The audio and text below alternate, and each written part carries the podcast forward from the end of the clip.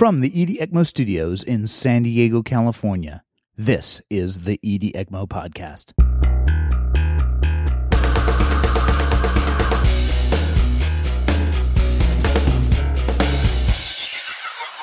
Okay, welcome everybody to the ED ECMO podcast. Uh, I'm Joe Bellezzo.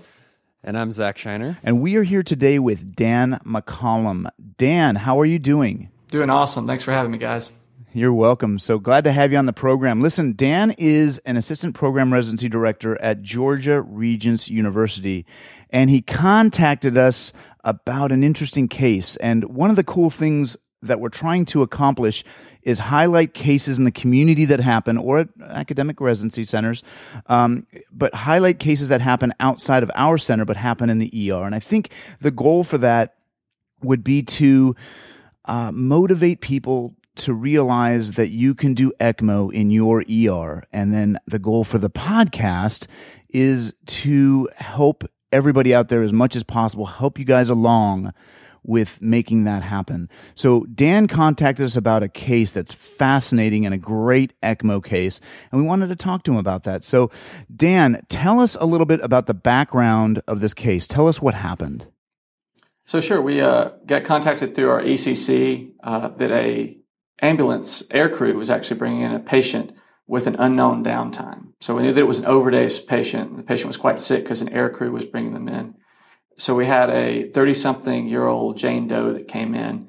She had some hypotension en route, but actually presented with good looking vitals. Um, she was normotensive on arrival, not tachycardic. Uh, her husband had found her down with an unknown ingestion that was somewhere between three and 12 hours before getting to us. Um, so EMS arrived um, in the emergency department about two hours after she was found down by her husband. Um, and then very shortly after she arrived in the ED, she rapidly deteriorated from her grossly normal blood pressure to becoming 55 over 33 um, by blood pressure and started desaturating. Well. So, so looking through your timeline, it looks like at about two o'clock in the morning, somewhere between two o'clock in the morning uh, and five o'clock in the evening, a pretty wide um, a pretty wide potential downtime or ingestion time, she took this massive ingestion. Do you want to talk about what she took? So the medications that were found near her with all empty pill bottles were montelukast, promethazine, cyproheptadine, clonazepam, amitriptyline, and amlodipine. And we were particularly concerned about the amitriptyline and amlodipine medications. And that's what we focused our resuscitation on. So, no idea exactly what she took, but this was the p- list of possibilities. Correct. And all of those bottles were found empty next to her with presumably a large number of each of those. Uh, several of the medications we were much less concerned with. Okay, so she shows up in your ER at about uh, 1900 hours with a reasonable blood pressure, you said, and reasonable vital, reasonable vital signs. And then what happened? So she actually looked fairly good when she arrived. She was intubated by the air crew prior to getting here, and they told us that she was a little hypotensive briefly. Uh, and fortunately, we decided that we should go ahead and put in a central line on her, thinking that maybe she's going to get sicker. But she actually looked pretty good. Uh, the last few minutes of her transport, and when she first got hooked up to monitors, she didn't look terrible other than being intubated. And where'd you put that line? Uh, so we were doing a right IJ. Okay. So within a half hour of her actually getting to the emergency department, her blood pressure basically halved down to 55 over 33. And she, her FiO2 requirement went through the roof. So she didn't initially have much of an oxygen requirement, but then began setting 93% on 60% FiO2, which was a new finding. Okay, so you're her, looking at this list of medications she took. You don't know how much she took, but in that long list, you got montelukast, promethazine, cyproheptadine, clonazepam, uh, amlodipine, and um, amitriptyline. And your concern here now is what? So we, we were concerned that with this massive overdose, that, that she was going to become hemodynamically unstable. So while the resident was putting in a line, uh, within 10 minutes of her arriving, she actually went into PEA arrest. So didn't have uh, um, any pulse at all. We started doing standard ACLS type things uh, with kind of a tox slant. So she ended up getting epinephrine and atropine uh, per boring ACLS type guidelines. And then we added in a healthy amount of sodium bicarb and calcium as well. Uh, we didn't have even a blood sugar at this time because she'd just gotten in, so we gave her some empiric uh, D50 as well. Narcan didn't do anything. And uh, once we got pulses back, uh, uh, which was at 1954. So this is only 24 minutes after she got there. After about 13 minutes of coding her, we got bradycardia with the pulse um, that we could really only find through an art line that we threw in during our res- resuscitation. Okay. And where'd you throw that art line in? I believe it was right radial, if, I, if I'm not mistaken. It wasn't okay. a fem line. Okay, so it looks like you're concerned about cardiogenic shock and then the subsequent ARDS that can occur as a result, and that your two big drugs are amlodipine and amitriptyline. Uh, and it looks like you're now in bradycardia with a palpable pulse, but uh, pretty crappy blood pressure, right? Right. So the, the blood pressure is dropping, and then even more concerning in some ways was how much worse her respiratory exam got. Her lung sounds became very coarse. Uh, our first chest X-ray just looked horrible. She had florid ARDS and her FiO2 uh, went up to 100%, and she was still desadding into the 80s despite this. Um, when just a few minutes before, she had a pretty normal lung exam with clear lungs and, and no real hypoxia. so, flash pulmonary edema, and at the same time, you're still doing your ACLS stuff. It looks like you hit her with a bunch of bicarb and some epi, uh, and then began to move towards some of the tox stuff. Right. And so, we're just now figuring out some of the, the stuff from the empty medicine bottles and whatnot. So, we start ordering a high dose insulin drip with a bolus. Um, so we were starting with the initial one unit per kg. Uh, she was on epinephrine drips with honestly very healthy doses of push dose epi as well. I kept pushing 0.02 over and over again without much response, to be honest. And uh, by 2022, she was satting 84% despite maxing out the vent settings. Huh. Okay, um, so you're then moving. What, so what's your next move?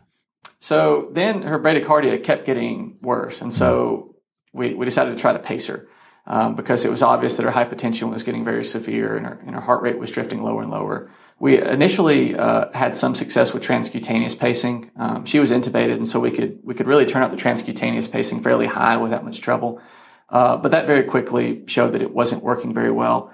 And uh, even at 200 milliamps, uh, we had poor capture within about a half hour of us doing transcutaneous pacing. Um, very curiously, we, we threw on a bedside echo and saw that even though we were getting electrical capture um, with every beat through the, the pacing, we were only actually getting a, a good squeeze of the heart every other beat, huh. which I've never heard of elsewhere. But you could watch it that the electrical rate was double what the actual heart was was beating. So sort of an electromechanical dissociation, but in a bigeminal pattern. bigeminal right, right. PEA. I love it. All right, very good. So, you know, in my in my experience, I've never found transcutaneous pacing to be of much help, and I see that you've already got a right IJ in. Did you ever think about at that point just dropping a TV pacer in? Right, and so that was at the same time that that was going on. We were we were getting ready to float a uh, a uh, pacing wire through that that IJ. Um, at the same time, we uh, I hardly ever give charcoal. I think this may be the only patient I've given charcoal to in the last three years. We just said, why not? Let's let's give it through a through an NG tube. Uh, titrated up a norepi drip. Um, the chest X-ray is coming back looking terrible, and uh, we started the patient on Bivent as well while we were trying to to float this pacer. Hey, I'd like to get to that, but real quick on the charcoal side, just for the tox side of things you know, if this ingestion was two hours to 15 hours or the numbers that you had quoted prior to arrival, most folks would say, well, charcoal is not going to be of benefit. But what would be your thought process in giving the charcoal in that case? So that's a great question. Uh, the main thinking was we had such a wide range of what it could have been. It could have been as short as a couple hours ago. Mm-hmm. And the, the cyproheptadine in particular may have slowed GI motility. So the thought was she already has a protected airway. We were less worried about aspiration. Um, so if it even took 10% of the drug out of the equation, that might be great, but she, she may have decreased GI motility. So we, we didn't feel like we had much to lose. Sure. And did you, did you do that on your own or through, did you get a consultation with a regional uh, poison center? So one of those uh, hindsight's 2020 kind of things. I didn't realize, despite having her for several hours in the ED, that uh, we never actually called poison control, which is funny because I often teach my residents, hey, you should probably call them just for charting and and so they can track the numbers. And she was down there for a few hours, the sickest talk patient in my life, and uh, it totally slipped my mind to ever actually call poison control. Well, it sounds was, like your hands were a little full, so you know, I'm going to fault you for that. Yeah. It was pretty funny though because we heard later that a toxicologist was was increasing the insulin drips and things like that. It was, it was kind of a funny moment of oh yeah we, we should have probably called. Okay, so you, you guys hit her with a bunch of bicarb, a bunch of epi, high dose insulin, and still bradycardic. You tried transcutaneous pacing, that didn't work. You went to, TV patient tra- uh, transvenous pacing, And next, you're addressing her ventilatory status. And tell us a little about Bivent. So we were looking at the maxed out uh, vent settings, and I don't have those right in front of me, but sure. I believe she was under PRVC with with very healthy vo- uh, volumes and large PEEPs. Unfortunately, we we felt like we were a little bit limited with how much PEEP we could give her based on her profound hypotension. Um, but even with aggressive PEEPs and, and 100% FiO2, she kept deciding. So we called for Bivent. Uh, the um, oscillator wasn't actually an option, and at the time we, we actually uh, consulted MICU to come down and see if there were other exotic things. Uh, with all the resuscitations sure. that we were doing, it certainly didn't seem like a good time to prone her or anything else like that. So, so we tried Bivent with uh, honestly uh, no no improvement. Okay, we're not going to get too much into the patho, or I should say the physiology of Bivent. We can do that at a later time. Uh, but needless to say, the Bivent didn't really work. And it looks like next you went to intralipids. Talk intralipids. So sure, we, we saw that there was the possibility that she might get better with intralipid. Um, it was unclear with this poly overdose whether that would help or not. But the sick heart, uh, uh, again, thought we had very little to lose. So we started bolusing intralipid, um, and she got several boluses of that. Um, when she was bolus with intralipid, we would actually notice a transient increase through her art line. Uh, I know that you guys have spoken to, to how much an arterial line really helps guide resuscitations. And I honestly could not imagine running this code without an art line to show me whenever I gave something if it helped. Sure. And so we pushed intralipid. The blood pressure would come up 20 points for a little bit. So we pushed more intralipid. It, it really was as simple as that. Uh, and the same thing with bicarb and calcium. We used huge amounts of bicarb and calcium, largely because every time we would give it, we would notice a transient improvement and then it would kind of come back to terrible hypotension again. Yeah, I've seen that as well in, in some massive overdoses, that exact physiologic effect. Okay, so next, uh, intralipid you're giving, and you move on to some glucagon. Yeah, why not? We're, we're going to yeah. try it. We're just doing, sure. we're throwing the kitchen sink at it. So we tried glucagon to see if that uh, might have partial effect. It, it, really didn't do anything. And so where are you at there? You're at about 21, 21 hours, and you're still in cardiogenic shock with really crappy sats. Right. So now, now our systolic blood pressure is in the 40s. Uh, honestly, can't feel a pulse, but we have a very good arterial waveform. So technically in PEA, because there's no pulse, but perfusing a little bit, uh, very shocky extremities, SATs are 69% with a pulse of 70, which I still kind of treated as a bradycardia because with their profound shock, this was a, a young, otherwise healthy woman that should have had a much high, a higher heart rate.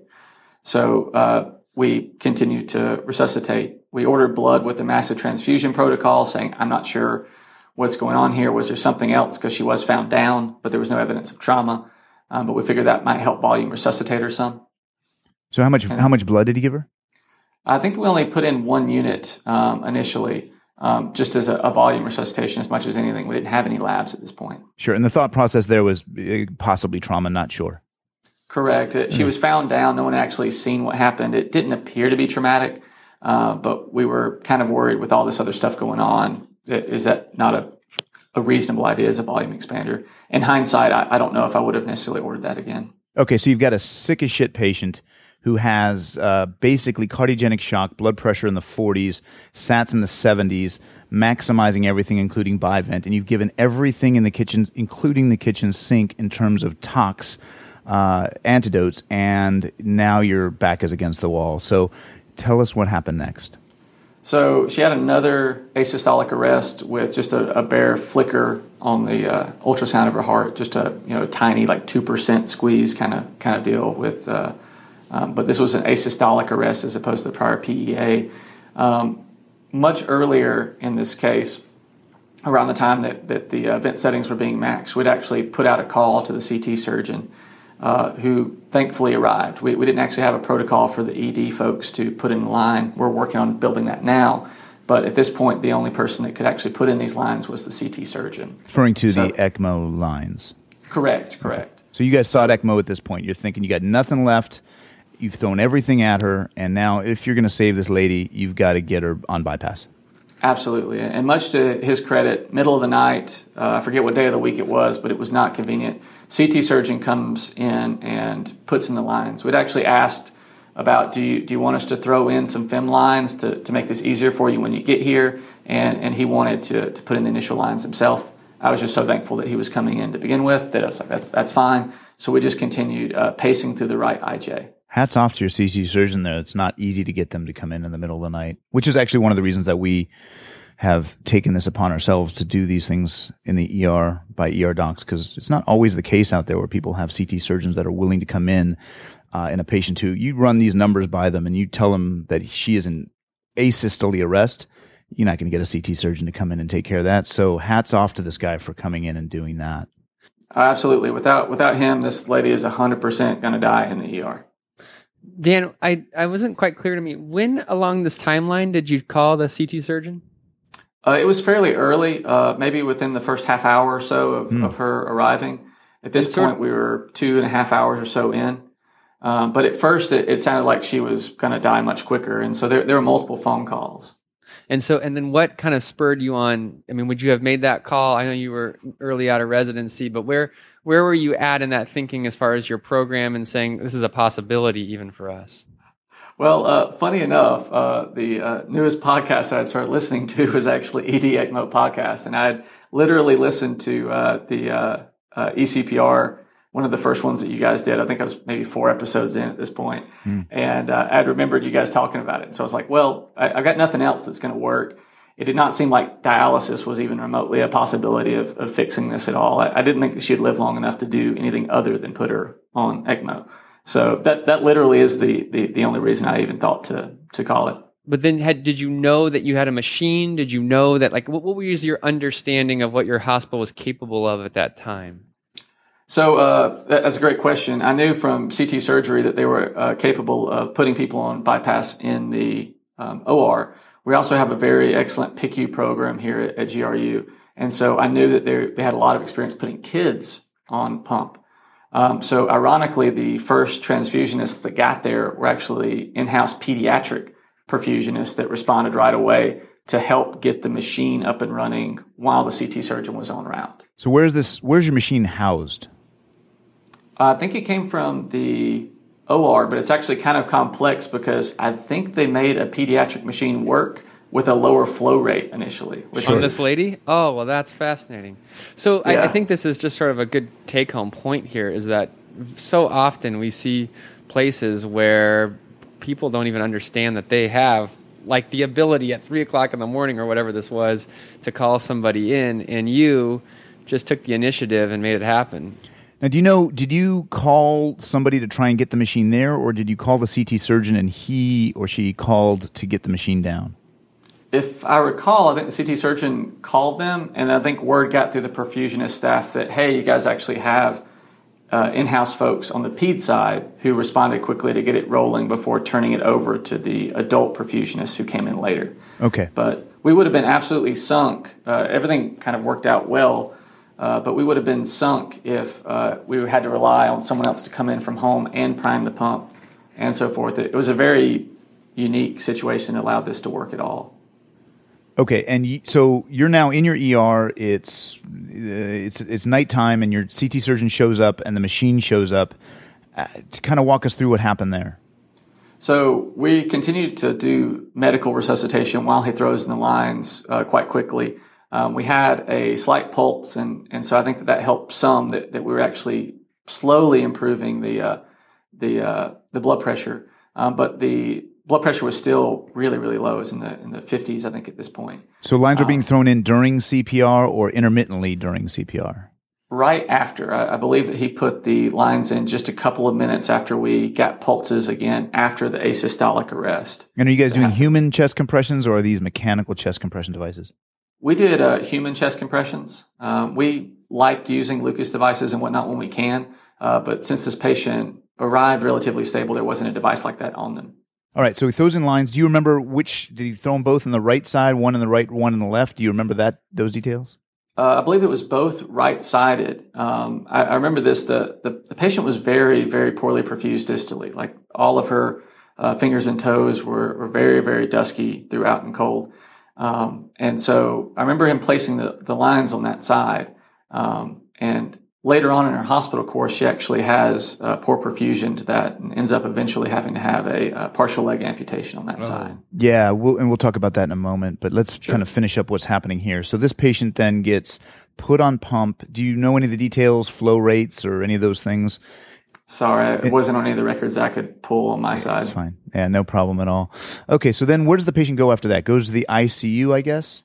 Correct. So, so there's actually a long discussion about this, and the, the CT surgeon actually had a lot of possession of this patient, much to his credit, and wanted him, uh, wanted the patient rather, to uh, to be on his service. And so, just a few minutes after beginning ECMO in the emergency department, immediately seeing her blood pressure improve and seeing her perfusion almost instantly improve, uh, she was transferred to the ICU after spending three hours and 20 minutes total in the emergency department.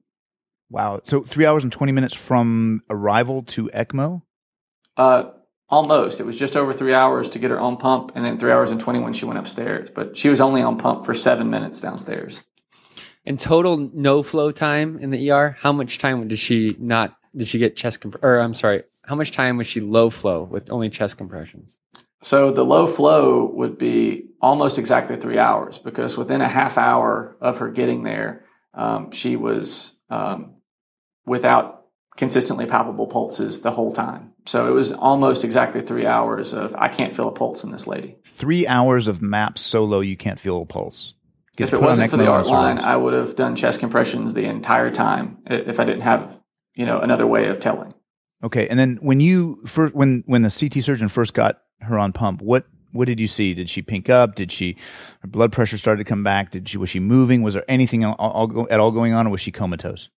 Uh, she had a GCS of three the entire time. Didn't have any purposeful movements at all. Um, wasn't over breathing the vent at all. Um, I, will be honest, I was a little skeptical until they they turned on the ECMO pump, and I saw almost immediately see that perfusion return, and then see what this this lady was supposed to look like with a decent blood pressure. Wow. Okay, great. Did you guys cool her? Uh, there was actually discussion uh, about that, but they decided not to because of all the complexity with other stuff. Okay, so it looks like total amounts of drugs giving during resuscitation calcium gluconate, 21 amps, sodium bicarb, 19 amps, epinephrine. I'm looking at your list here 9.5 milligrams plus drips, and then insulin over 150 units. That is everything you have in the hospital, isn't it, Dan? Yeah, we uh, we started raiding other parts of the emergency department. We uh, cleared out the ped side, took out the other side. I think they pulled some meds from the ICUs. I, I was worried the rest of my shift that night that if another tox patient came in, we, would have to like, say, "Oh, we, we, don't have any bicarb in the hospital." Like it was a little a little scary.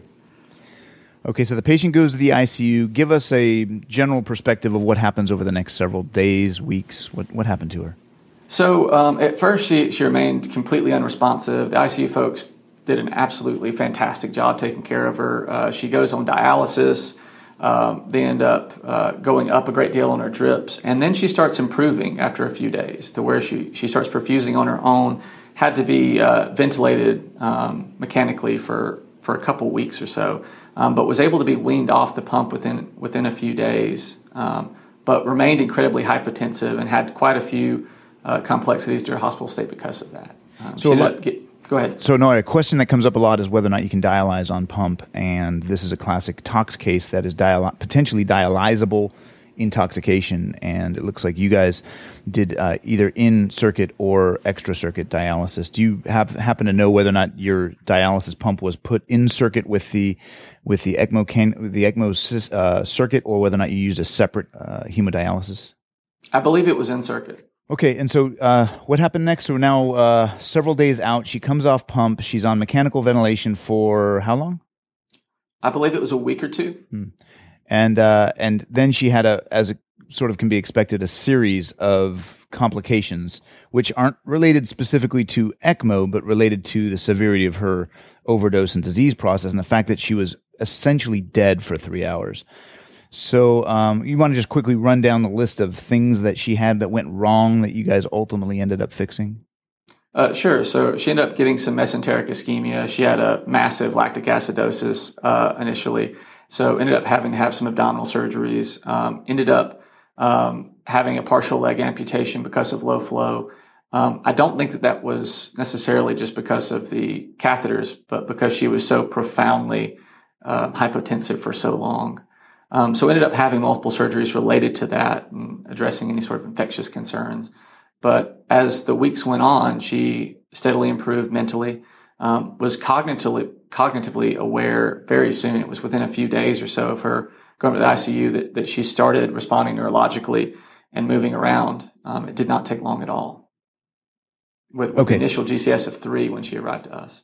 Yeah, and you know, to your point about the leg ischemia, there is a concern for folks who are relatively new to the podcast or new to ECMO that uh, the, the, having both lines in the right leg would potentially create some um, some perfusion problems on the ipsilateral leg, and the recommendation is typically to place a what's called a backflow cannula or a antegrade perfusion cannula, which it sounds like you guys did.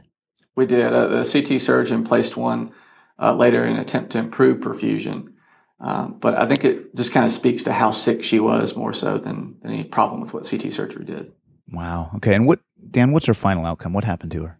So she was, I believe, about two months after this uh, initial presentation, uh, discharged fully neurologically intact. Um, so to, to a rehab facility from the hospital. That's and awesome. uh, when I last checked on her chart, seemed to be doing quite well neurologically. So, you know, it sounds like, first of all, you just thinking of all of the steps along the way of how to manage a sick tox patient and then and then having your back against the wall and then even thinking of the possibility of putting a patient like this on heart lung bypass. And then uh, additionally having this a CT surgeon who is proactive and willing to own this patient come in with a basically a asystole patient or a inter, intermediate pulse patient who you know, came in and took took care of this patient. It's this is just kind of an unusual situation. It sounds like you have a really amazing team out there. Oh no, the the nursing staff just you, you look at the number of medications that the patient received. Uh, it's absolutely astounding that they were able to do all that they did while this was all going on. The the residents, this was very fortunate. We had some awesome third year residents that were doing a lot of the therapies that I just say, oh, we, we put it in IJ. By we, I mean the resident was doing that while I was running the code. It, it was very much a, a, team effort. Okay, so you know, Dan, you, you, I looked at your slide set. Uh, you'd given a presentation on this case recently, and you're a pretty humble guy, and you went through a number of things that you thought maybe have been could have been handled better, or maybe handled differently. You talked about maybe hitting a rush exam early to identify a, a source of shock and hypotension talked about maybe hitting ARDS a little bit earlier, uh, ca- calling poison control, and you also listed ECMO as as a as a potential uh, improvement point. But man, it sounds like you thought of this within a half hour, and your surgeon was in within three hours on pump. I don't think you could do much better than that. Anything you want to add to the overall thought process of this case? I, I think that it's really just that preparation to actually make the call to do it. Much like many people talk about the hardest part of doing a crike is the decision to put blade to flesh. I think the hardest part here was saying, look, this lady's going to die if we don't do something different. The, the vent's not working. Our maximal medications are not working. If we don't do this, then, then this is a dead patient. And, and that initially took some resistance, um, because we didn't have that protocol when we started. Now we're, as a hospital, building that protocol to not have to build this from scratch the next time a patient like this comes in the door. Um, much to the credit of, others, but but really that decision to just go ahead and do it, to jump in the pool and, and just give it a try, uh, was in many ways the hardest part. And everything else kind of flows from that. Once you've made that decision, it's kind of a relief that oh, well, I'm just going to code this patient as hard as I can until we put her on pump. Which I wish I had the skills to put her on pump by myself, and that's what we're working on uh, making a system to do that. But that's really the, the main thing is just making that decision and, and jumping in to do it. All right, Joe, lots of stuff. What an amazing case. Let's uh, wrap this up. What do you got? Okay, so first of all, uh, patient arrives to your ED in undifferentiated shock that may or may not have suffered a polysubstance overdose. I think first we're dealing with undifferentiated shock, and in this case, we're going to give a kudos to the Weingart rush exam, and this is the one that I use. HIMAP, H I M A P. First, heart. Take a look at the heart. In this case, we probably would have seen global hypokinesis uh, with no pericardial tamponade. And remember that there was a concern raised that Dan had raised that there may have been a trauma component to this, and that would have ruled out at least a heart related trauma. Number two, high map, the I, the IVC. We looked at the IVC in this case. I think we probably would have seen a stout IVC. Uh, next, Morison's pouch. You're going to look for blood or fluid in the abdomen, and I don't think you'd see any here, right? So that would have ruled out the trauma component at least within the abdomen as a cause of shock. Next, aorta. Aorta would have been normal. And lastly, pneumothorax. No pneumothorax here. So in this case, the rush exam would have secured your suspicion that this was a polysubstance overdose and not something different take an extra second on that cardiac exam. Remember, just think about it. What is actually going on in the heart? Try and get a pretty good view if you can, because that's where a lot of the money is. Great. And uh, th- remember next, think of ECMO early and often. And what does that mean? Of course, we're ECMO enthusiasts, uh, but the and if if ECMO is going to be the final common pathway of somebody who's sick as shit, then you're probably going to need an arterial line and a venous line. And where are we going with that? So Artline, this is the perfect case, right? Oh man. So this guy gets pseudo PEA. They diagnose this. They don't do chest compressions. They instead Fantastic. do push dose pressors. He sur- she survives after three hours of low flow. So that is, I mean, that's pretty profound. The idea that we should be moving more towards the pressor route when somebody has a low blood pressure. At what pressure do we start chest compressions? It's still controversial. Decision making as far as which pressor to use. Joe, we had a, he used push dose epi. What do you think? I would have used push, push dose epi as well in a patient who did not yet have a central line. Once they get a central line, then you have lots of options. If your belief is that this is a calcium channel blocker overdose and add on a little amitriptyline, then at least think, think about isoproterenol as a pure beta agonist. And then, so in some of these cases where you like push dose phenylephrine, maybe not the best choice on this guy because of the calcium channel blockade. Until they get on bypass. Okay. Once you've taken the heart and lungs out of the picture, you no longer need the beta agonism. And if they're still in shock, that's your time to start thinking about phenyl. A lot of talk stuff here, Joe. What about these drugs? Yeah, so a lot of drugs potentially taken here. And let's just run that list real quick. Montelukast, Singulair, leukotriene receptor antagonist, mild tox profile. Probably not going to be a cause of this patient's arrest or um, hypotension. Next, promethazine and cyproheptadine. Both are going to have a little bit of anticholinergic properties, both of which can cause some uh, cardiogenic issues, may have helped or at least promoted some of these uh, symptoms the patient had, but very unlikely. Next, clonazepam, respiratory depression, maybe a little bit of cardiac depression, but probably not a major player here. The two big ones, amitriptyline and amlodipine. Let's talk amlodipine first. Calcium channel blocker overdoses. We see these on occasion. We rarely see them as massive overdoses, but we do see them. If a patient comes in and they have a calcium channel blocker overdose and they're already hypotensive, I am already thinking about the possibility of ECMO. These patients don't do well. But until you get to that point, you've got a number of options. IV fluids, high dose calcium is going to act as an inotrope, pressors, glucagon, atropine, and high dose insulin. All of those throw the kitchen sink at them if they're hypotensive, but final common path, massive calcium channel blocker overdose, probably going to need some bypass. Bypass, baby. Next, amitriptyline. Don't see much of this anymore. Tricyclic antidepressant overdose. Uh, you know, we still have some pain patients who are on amitriptyline, and we still have some old psychiatrists out there who are treating patients with amitriptyline for their depression, and we still see an occasional overdose. If we do, remember sodium bicarb, high dose sodium bicarb is going to be your main uh, agent of choice, and then crystalloids and pressors. And again, polysubstance overdose in this situation. I can't help, man. ECMO early and often. Wrapping up a great tox case, great episode discussing ECMO as well as tox and all the little nuances of excellent resuscitation.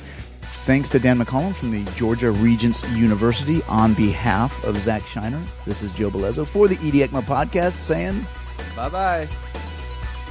Bye.